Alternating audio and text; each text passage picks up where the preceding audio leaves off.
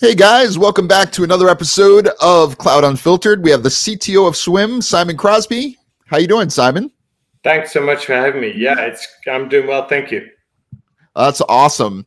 So, Simon, we wanted to talk a little bit about uh, what's going on in the industry, um, and you had some interesting perspective about um, you know the way poli- people are kind of collecting data right now and are analyzing that data, and it's kind of like you, your feeling is it's the reverse of the way that it really should be to be beneficial right now. So I'd like to talk a little bit about that.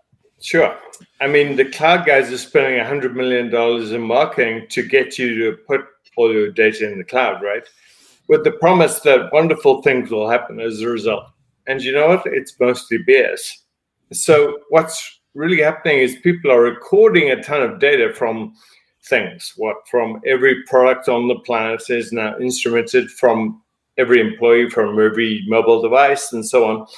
And we have this idea that it'll be of great use to understand what's going on in context and you know figure out how to behave better in the future how to drive apps how to better deliver stuff and so on the problem is that the data isn't inherently of value what's of value is the analysis of the data in some context and just collecting it and storing it yeah, it doesn't really solve anybody's problem. And if you think about it, what we've been told all these years is that big data will solve it, right? So you're going to stick it on a big hard disk somewhere or big in the cloud somewhere, and big data magic will come and make sense of it for you. Of course. But, but there are problems with that. First of all, there's too much data to save. Second of all, the half life of data is quite limited. So that is, if it takes you 10 hours to process the data, but the value of the data was only, I mean, it was only a, an ephemeral update, what's the point, right? You can't do anything with it anyway. And it's very expensive to do that. And so what we have to do is adjust the way we think about data to something which I think is innately very attractive to humans. And I'll summarize it this way you need to analyze, learn, and predict on the fly. Hey, that's what you do as a human, right? You walk Absolutely. down the street, you experience the world around you, tons of data, and you analyze it, learn, and predict on the fly. And then do you keep all the raw data? Ah, not so much. Okay. So often raw data is of minimal value once you've done the thinking maybe sometimes you have to keep it for compliance or other reasons. But I was, uh, I was, just about to ask, what do you say to the people who say, "Oh, I've got to keep it for ten years, yeah. compliance or or whatever"? Cool, and you might you might have to do that, but uh, I'll give you some staggering numbers in a sec. Um, sure. For compliance, you have to, but there's never any reason not to analyze, learn, and predict, and then store. So store and then analyze is the wrong way around, right? And the reason this is so important is that, gosh, just Moore's law. You know, every time you reach out to a hard disk, whether it's local or remote, you're going a million times slower than the CPU. Yep. And do you know what? Let me give you an humans are very bad at powers of 10. So let me tell you what a million is. Um, in terms of speed, it's a good comparison would be an F 18 fighter and a snail. okay, so an F-18 fighter goes about 1,500 kilometers an hour, and a snail goes about half a meter an hour. That, by the way, is a million. Okay, so every time your cloud-based database app, you know, you have some instance in in you know in say in the northeast and something in the west yeah, that's eight. You know, that's eighty million nanoseconds to get there. Wow. okay, so it's really, really slow. Yeah. It's like going to the cloud costs you the last five generations of Moore's law. Wow. So, so going so one of the things I'll just really quick one of the things that you see the cloud providers say or do is is well you know you're trading maybe latency and speed for data gravity and data data central centrality right? Like I'm, I'm able to put my data up in the cloud. It's accessible from every, everywhere. You've got companies that are doing things like cloud storage gateways so on and so forth. So are they are they just advocating for the wrong thing or is there is there actually value in what they're trying to do but just maybe no they're not evil. I mean they're partially evil in the sense that it's really handy if they can store all your data and charge you for it in the meantime right? But um, you know i think as an industry we've been trying to figure out how best to analyze learn predict from huge amounts of data and the best we've come up with this far is this thing called MLOps, which is a disaster zone as far as I can tell. It's this idea that you'll find yourself a 10 data scientist. They'll build you a model of the thing and train it in the cloud using old data. And then you'll find some ways to deploy it and use it in anger, right? Mm-hmm. Yeah, you know, find me a data scientist. And I'll give you some good examples of why this is hard if you wanted to predict the traffic in every city in the US, go find me a data scientist to build a model of every city in the US. It's not going to happen, right? It's just not going to happen.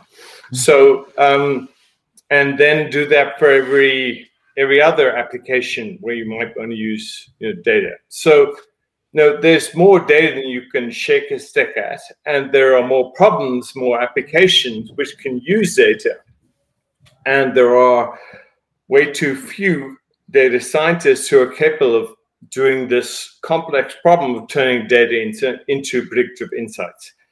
And so, again, this calls in my mind for something which is a different approach where you analyze and predict on the fly, and whether or not you keep the data is up to you. But analyzing and learning and predicting on the fly has this additional advantage, which is that um, you get your insights immediately. You don't have to wait, you know, for the analysis to happen. So I guess the real artistry around it is to figure out how much data you need to to be useful and what kind of data you need to be useful in in order to have that analysis uh, be effective. So you know you need you need to store enough in a buffer so that you have pieces of that data that you need to reassemble yeah. and create that. That's a great point. But that's a great point. Actually, there's no problem. Well, I'll get this in a second. I'll tell you how swim works.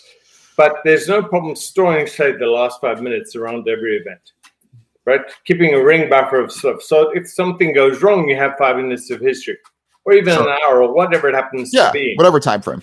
Yeah, but but um, you really don't care that a traffic light went green last Tuesday morning at 8:07 and 13 seconds. You really don't care. No. What you do care is that when you get to the light, it will be green. Okay, and that you can predict with accuracy from all all of the past, including the fact there was a football game or whatever it happened to be, or big snowstorm, and that's somewhere in the model somewhere. And so this is a bit like human learning right? You learn based on the past. You may be wrong. The cool thing about this approach to learning, by the way, is that you can track your error. So at all times, you're predicting some notion of the future, and then the future actually happens. And so you can test your prediction against the future, against what actually happens, and take that error and back propagate it into the model. Okay. More than that, you can track the error and see whether it diverges or converges. If it's converging, you're great. You're continually improving your ability to estimate and predict. If it's diverging, then you're in deep trouble. yeah, yeah. I think you're highlighting a, a pretty key concept here in that we always think about storing the data then analyzing the data. And I think that that often puts us in a situation where we're looking backwards, right? We're looking at what has happened, yeah. uh, and we're doing analysis on what, what we, you know, our predictions of the future are fundamentally based on what has happened in the past. And I feel like what you're advocating for is the the the as you minimize that gap, right? Your predictions actually become a lot more future based because you're yes, no longer so the, data lake. Spot on. So the question is then, how minimal can you make the gap? Yeah. And so a hypothesis would be this that say, say you're in the insurance business, right?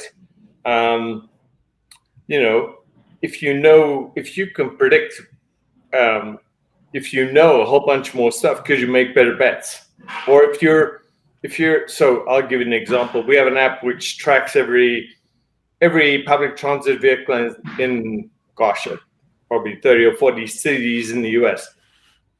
But if we overlay that with weather patterns and a ton of other stuff, we can predict smog right now. I can tell you the the NOx level in San Francisco or in you know in Las Vegas, and so that value, uh, you know, is useful to an insurer who's trying to understand the risk of doing a thing.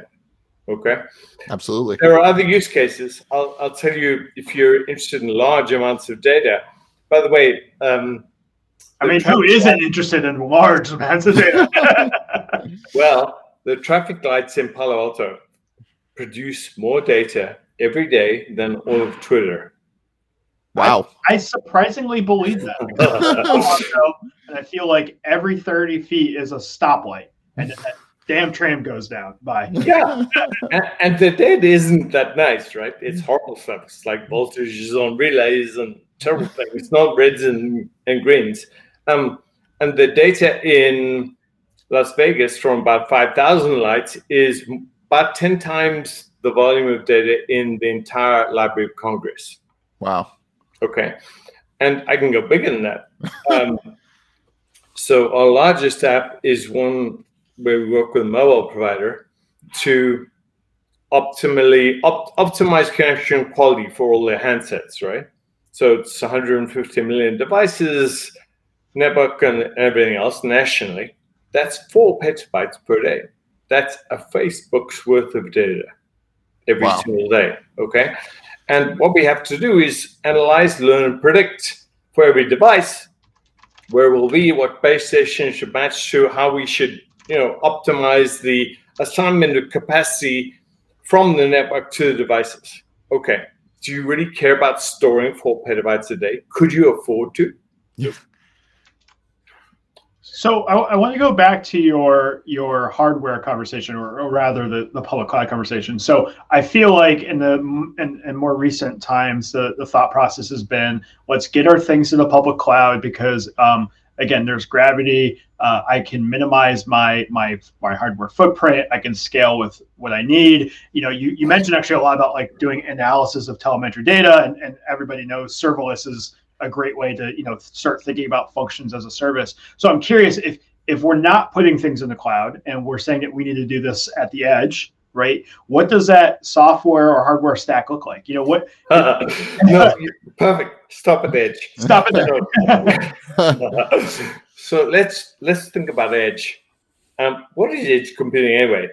You know, if you're adopting a vaguely sane architecture, then all your data is encrypted.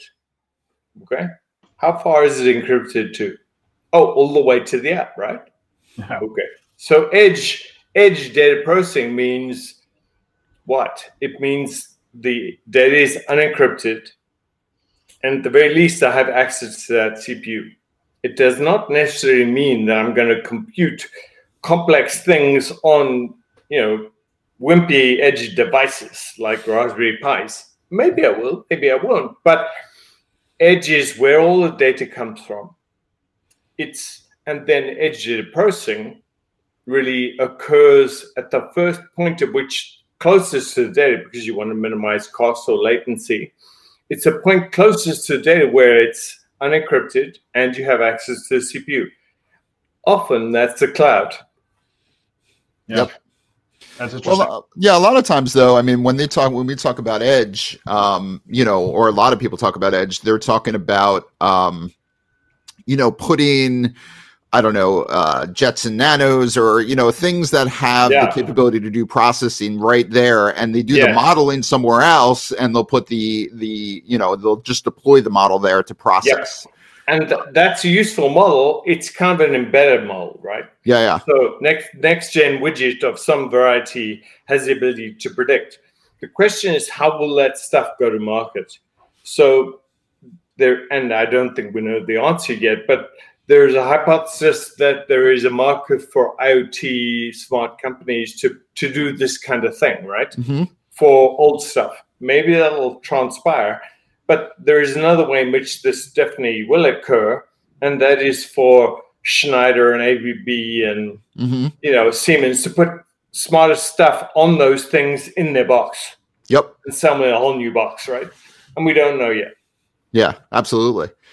So, um, but by the oh, last one, that one yeah. is that the life cycle management is a big deal, right? So, in general, security of those things, updating the models, updating the software is a big problem. And so, you know, I think customers are going to want to minimize complexity and go with as few moving parts as possible.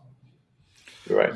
Yeah, you know, and that's what that that's a good point that you bring up because I what what we see and what I think, you know, a lot of people that have been on the show have seen is that you know what customers are really looking for is the answer to analytics and to AI that is simplified. Right now, there is no good yeah. answer to that. You know, right, right, now, if I want to deploy Kubeflow, I have to figure out how to deploy Kubeflow. I have to figure out how to, to do Kubernetes. And, you know, I actually know how to do that stuff, but there's so many people out there that, uh, you know, that don't know and don't even have the right. first idea. Well, you're highlighting actually why, too, we see the public cloud players being in this space, right? Yeah.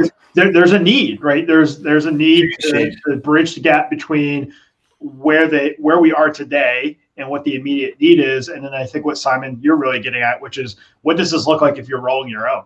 Right? And and how right. can you optimize this to to the best of your ability? So one one of the th- important things we often forget about in cloud adoption is that really what's happening is there is a huge de-skilling of IT. And maybe it's just kids coming in or whatever it happens to be, but you know, as we convin- continue to invent cool new stuff like Kubernetes or whatever, most IT people or app people in orgs don't know this stuff.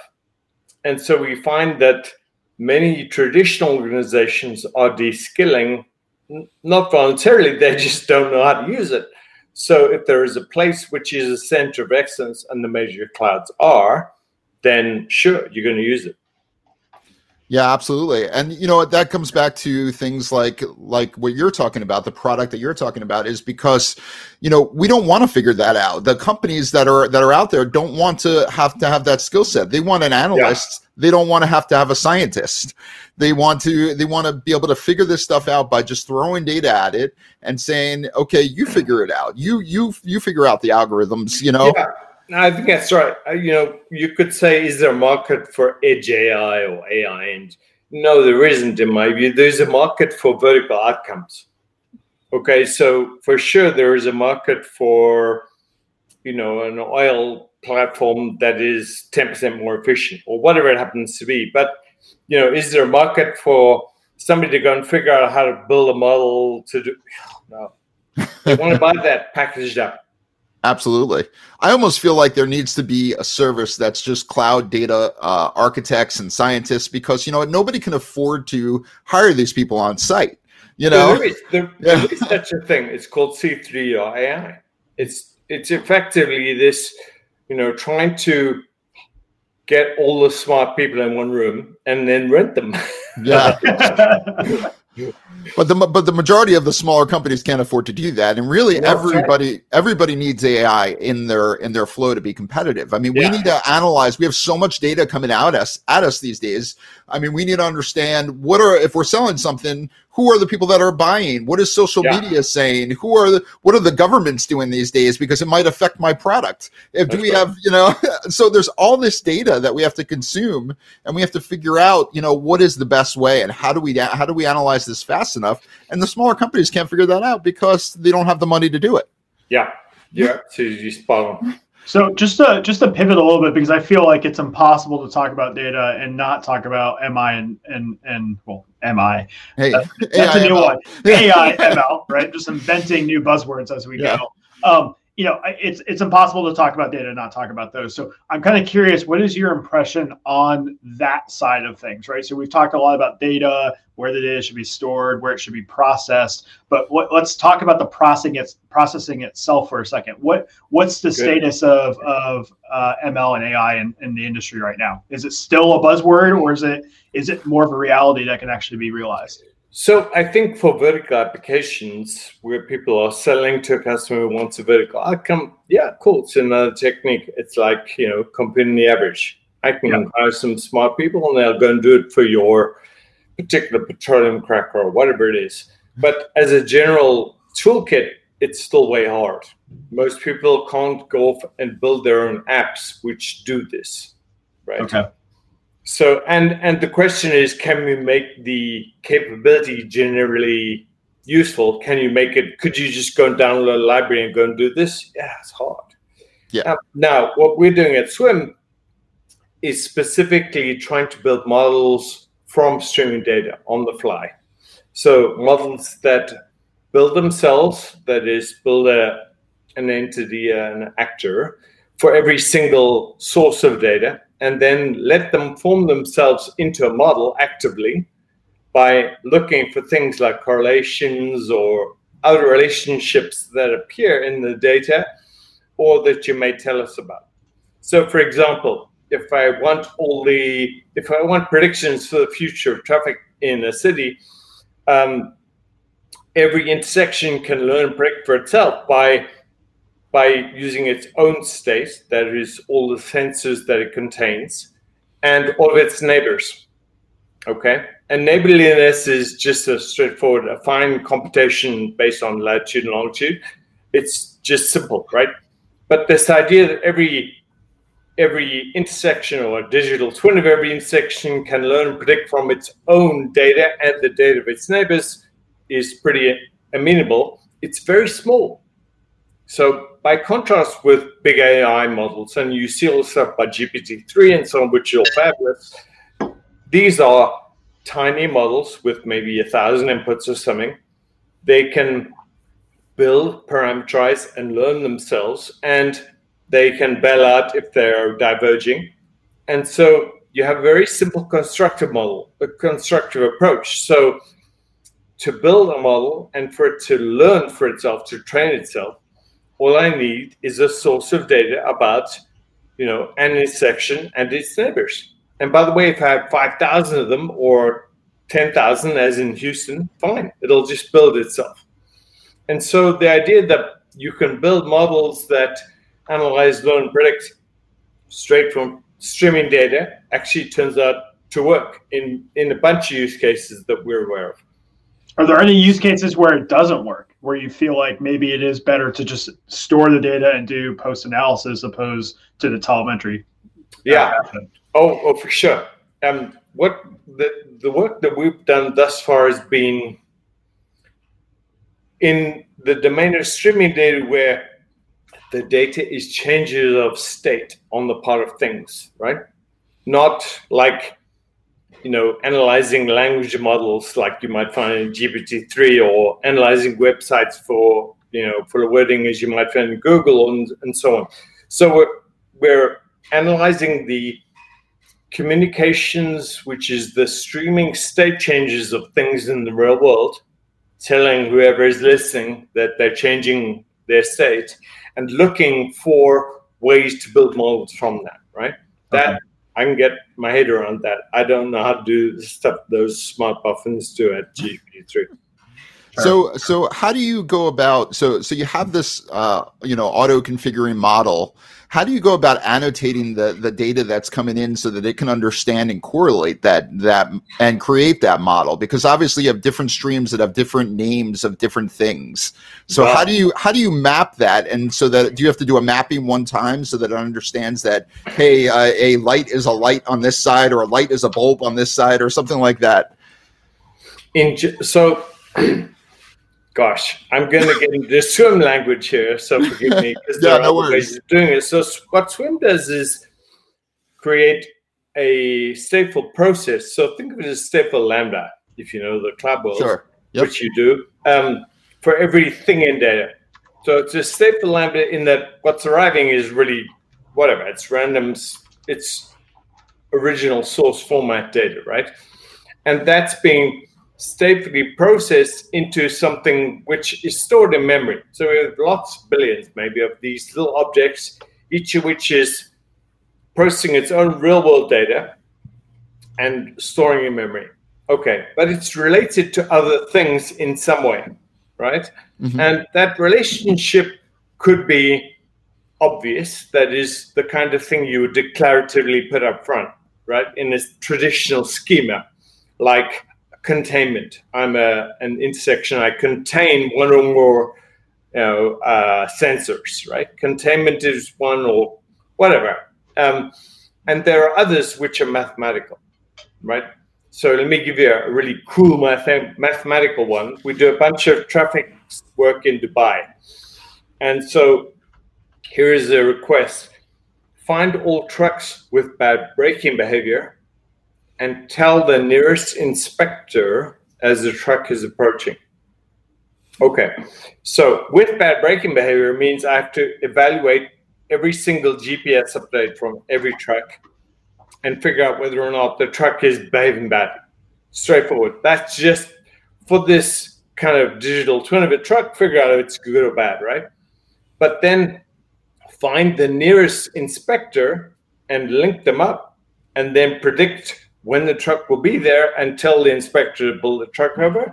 That's hard, right? and that is, uh, it involves a bunch of uh, fine calculations like proximity and so on, predictions, predict when it's going to be in various places, and notifications, so an automated response.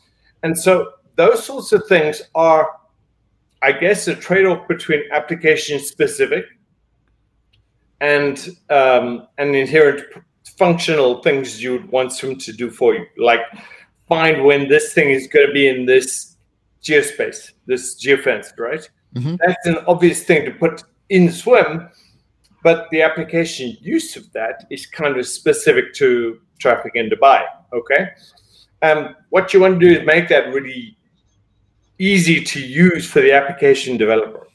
Okay, so in the case of Swim, all of those native functions are in there.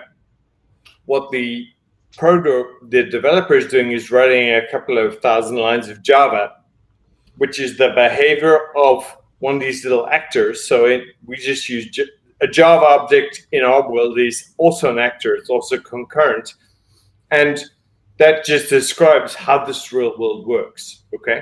Gotcha. And so there's always some bit where you have to describe the application specific behavior you want. Gotcha. Gotcha. The key thing sense. is to, the, the key thing is to make we're trying to find a I guess a trade-off between having to pre-build models or to pre-describe a world, right? Yeah. And and making it all useful to humans in the form of an application. That's a hard thing to do. yeah. and, and and so the trade-off is that we construct the models according to relationships that you give us, like intersections contain loops and lights and buttons and so on. Um, and also between and also allow you room, which is application specific behavior. Like, hey, intersection, I want you every minute to go from learn predict, right? Or every five seconds, um, which is application specific, um, but simplified so every old user can do it. And yeah. you know, we're yet another experiment in how to do this.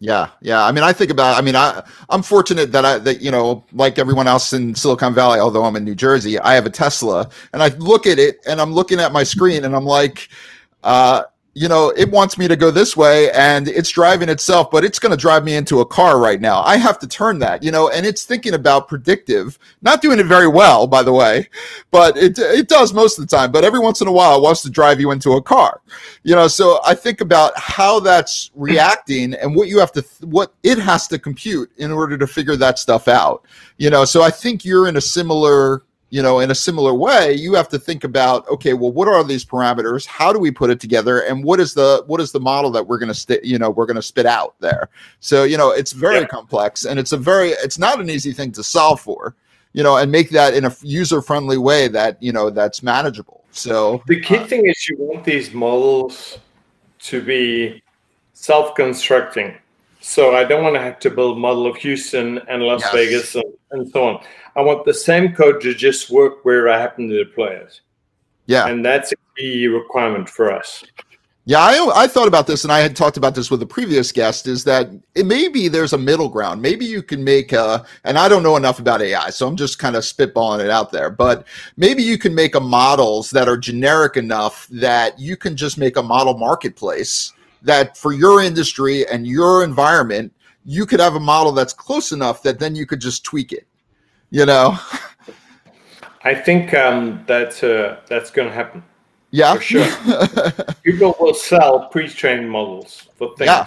Yeah. And there should be, and this is another thing we were talking about. There should be more standards around that. So if you want to have that model in a certain format, then you should be exchangeable between different environments and different, you know, different things. We're at the early stage of that, and the big guys are trying to race to lock it up, right? So Amazon has their feature store and their model store, and uh, okay. uh, so so you can bet that the big guys want all the models to run in the world, right? Yeah, yeah.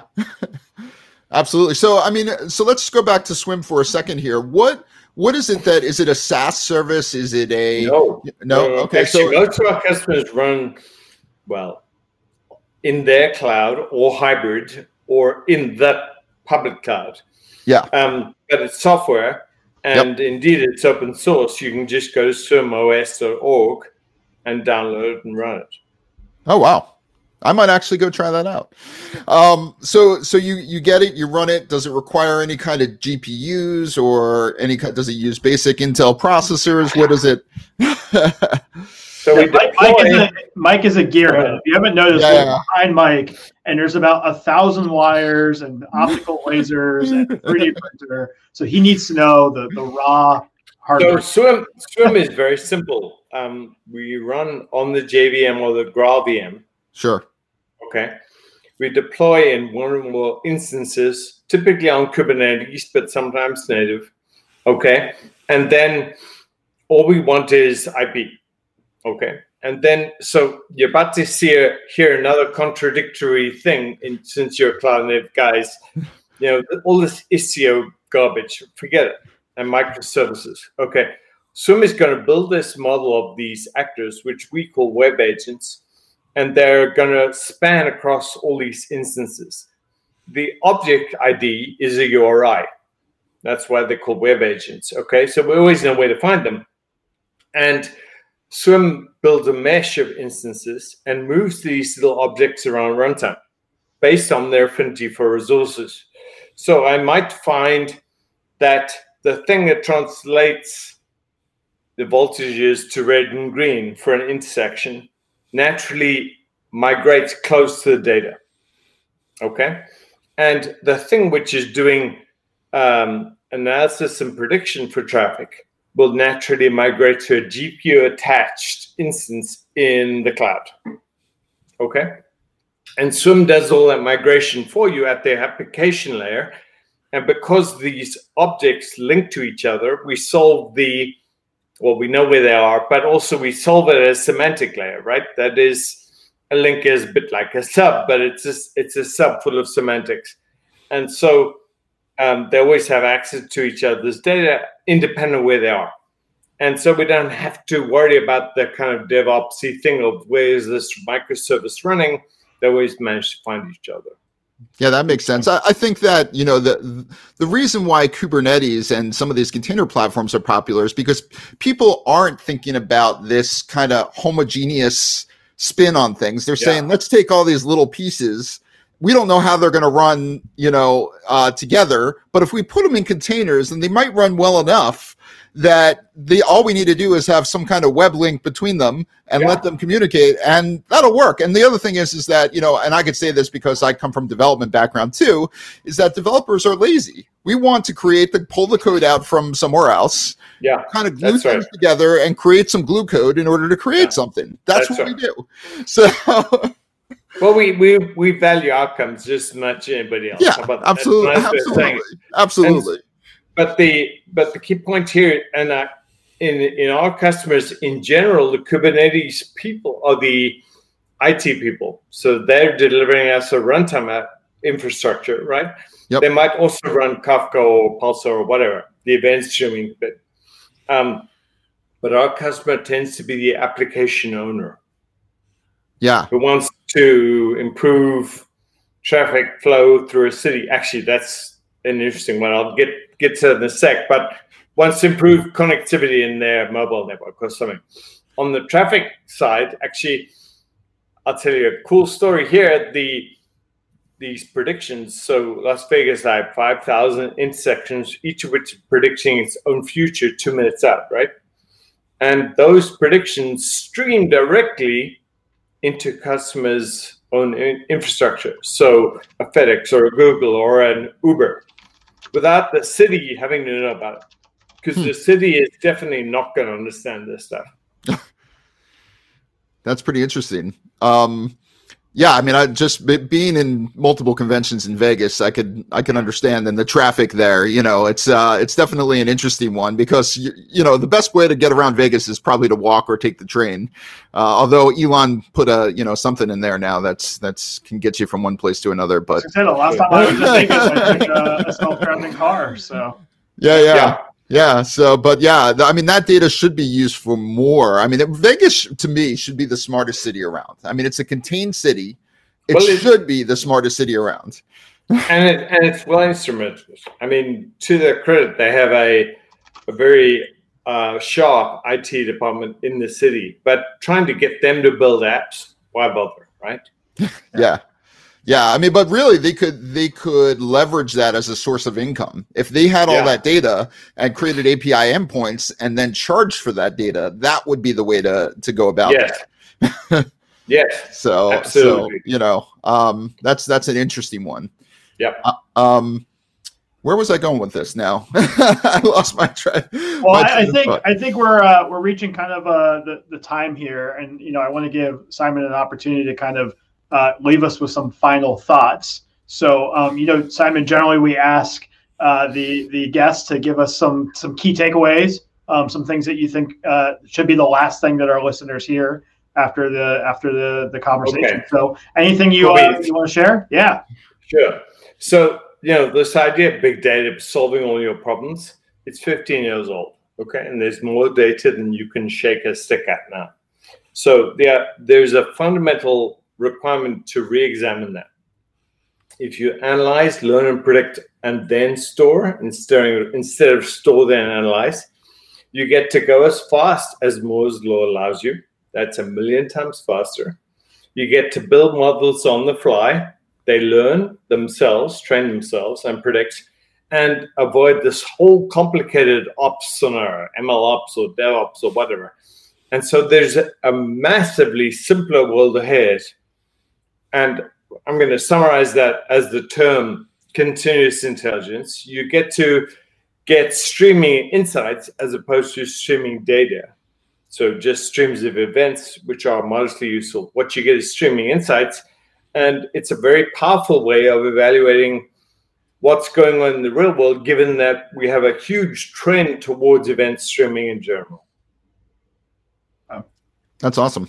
Yeah, I mean it's a great, great, great thing to think about because um, you know it seems to be a, most of the companies are going the opposite way, and you know, and really, you know, it's a point of almost reflection that you have to stop and think where where does it make sense, and do we have to reevaluate where that where we analyze that data, and really, it does make sense when you think about it, and I think there's some artistry behind it that is um, you know how much data what time frames and yeah. and how to analyze and model that you know so i think the the auto modeling that you're doing is pretty interesting so i love I'm, I'm, say, like, I, don't open a, I don't want to open a whole can of worms right but we didn't even talk about security use cases for example where yeah. You know, the, the idea of doing yeah the idea of gathering data and then analyzing it or mm-hmm. analyzing it is like it's like by the time you've done the analysis it's the, yeah. the threat's gone or, yeah. or it's so, deeper in your network yeah. Learning and getting rid of the raw data is privacy supportive too.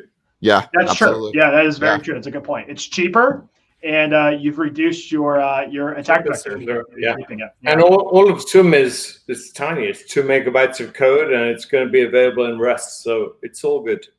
great, great. Well, thank that's you awesome. so much for your time today. Um, you know, in the show notes, we're going to include some links um, for our listeners to kind of follow up with uh, if they want to learn a little bit more about Swim. We'll have uh, their blog site linked as well as their Twitter handle.